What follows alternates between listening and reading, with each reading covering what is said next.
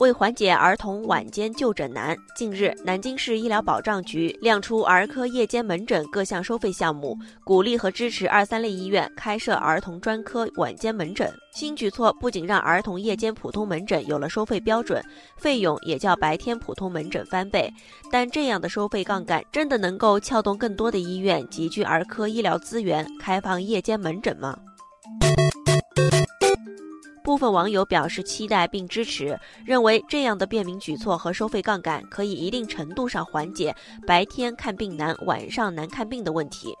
网友安广路说：“谁也不知道疾病什么时候来，抵抗力较弱的儿童更是如此，所以开设夜间门诊很有必要。”网友小松说：“受到白天家长上班，晚上才有空带孩子看病的因素影响，儿科夜间急诊不急的现象一直存在。”鼓励开放夜间门诊，应该能更好实现普通门诊与急诊的有序分流。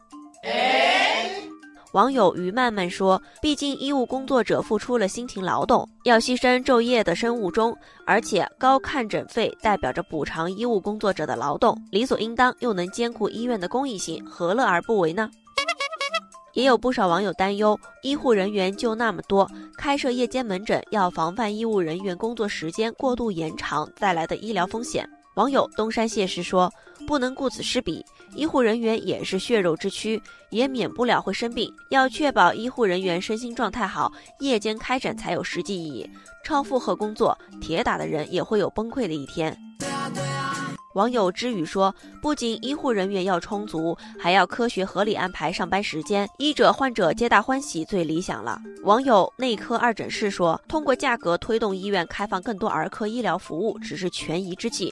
儿科医生本身就不足，过度劳累也会导致发生差错。从长远来看，还是应该提高儿科服务资源的供给量，加大儿科医生的培养，进一步提高待遇水平。”